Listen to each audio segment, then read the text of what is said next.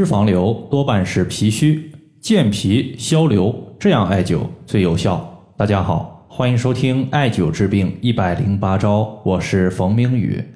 今天呢，我看到一位朋友在我的微信公众号后台留言，他说他自己有多发性的脂肪瘤，想问一下脂肪瘤如果不做手术的话，用穴位艾灸是否有效果？在这里呢，我可以给你一个很肯定的答案，是有效的。首先呢，在中医的一个典籍《外科正宗》上面记载有这样一句话，说软似棉，肿似蛮，皮色不变，不紧不宽。也就是说，当我们的皮肤上面它出现了一个肉瘤，它的绵软程度像是棉花，肿胀程度像是馒头，和肤色一样不松弛也不紧的一个物质，多半就是脂肪瘤。从中医的角度来看呢，脂肪瘤它发生在我们的皮肤和肌肉表层之间，而中医也有脾主肌肉的一个说法，所以一旦脾气虚弱，气血不足，我们的肌肉和皮肤失去了气血的滋养，久而久之，局部它可能会导致气血不畅，气血凝滞之后，它就有可能出现肉瘤，这个肉瘤就是脂肪瘤。所以呢，脂肪瘤我们重点就在加快局部的脂肪代谢和消耗。而脂肪在中医之中，它可以归属于痰的一个范畴。痰湿的出现，它的主要原因就是脾虚。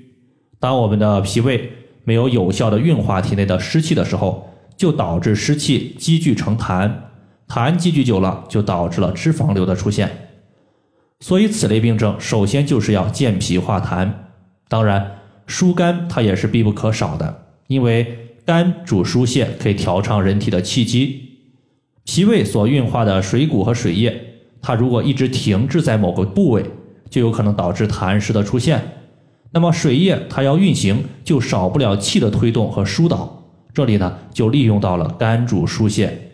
所以一旦某一个人他的情绪不佳，肝气郁结，气在体内的循行受阻，就有可能导致痰湿的形成。所以呢，归根结底，脂肪瘤的问题一方面要健脾，另外一方面要疏肝理气。具体的操作其实还是蛮简单的。首先呢，我们花几块钱，你可以在线下的中药店或者是网上的商城，你买一根梅花针，然后的话把局部的脂肪瘤四周消毒之后，手持梅花针的长柄，沿着脂肪瘤的四周底部轻敲，底部的皮肤泛红之后就可以停止了。它主要是起到一个局部的活血化瘀的效果。然后的话，我们艾灸这个脂肪瘤所在的位置三十到五十分钟，具体的时间我们以个人的承受能力为准，但是呢，我建议时间不要低于三十分钟，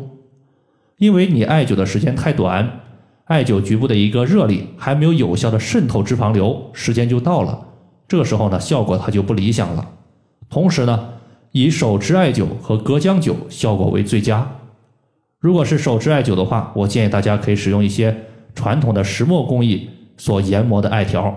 一方面呢，这种艾条它的火力比较温和，另外呢，它的渗透能力会比较强，热感呢可以有效的穿透我们的脂肪瘤，到达它的局部的一个内层，起到一个活血化瘀、促进脂肪代谢的一个效果。当然，我的一个淘宝的话，它的店铺名叫做冯明宇艾灸，有兴趣的朋友可以搜索一下。在店铺的话有石墨艾条，如果大家的一个身上就几个脂肪瘤，直接用上述的方法用就可以了。当然，如果你是多发性的脂肪瘤，这个时候我们务必要搭配一些远端的穴位，就是健脾的穴位和疏肝的穴位同时使用。健脾的穴位我们推荐使用脾腧穴，疏肝的穴位推荐使用肝腧穴，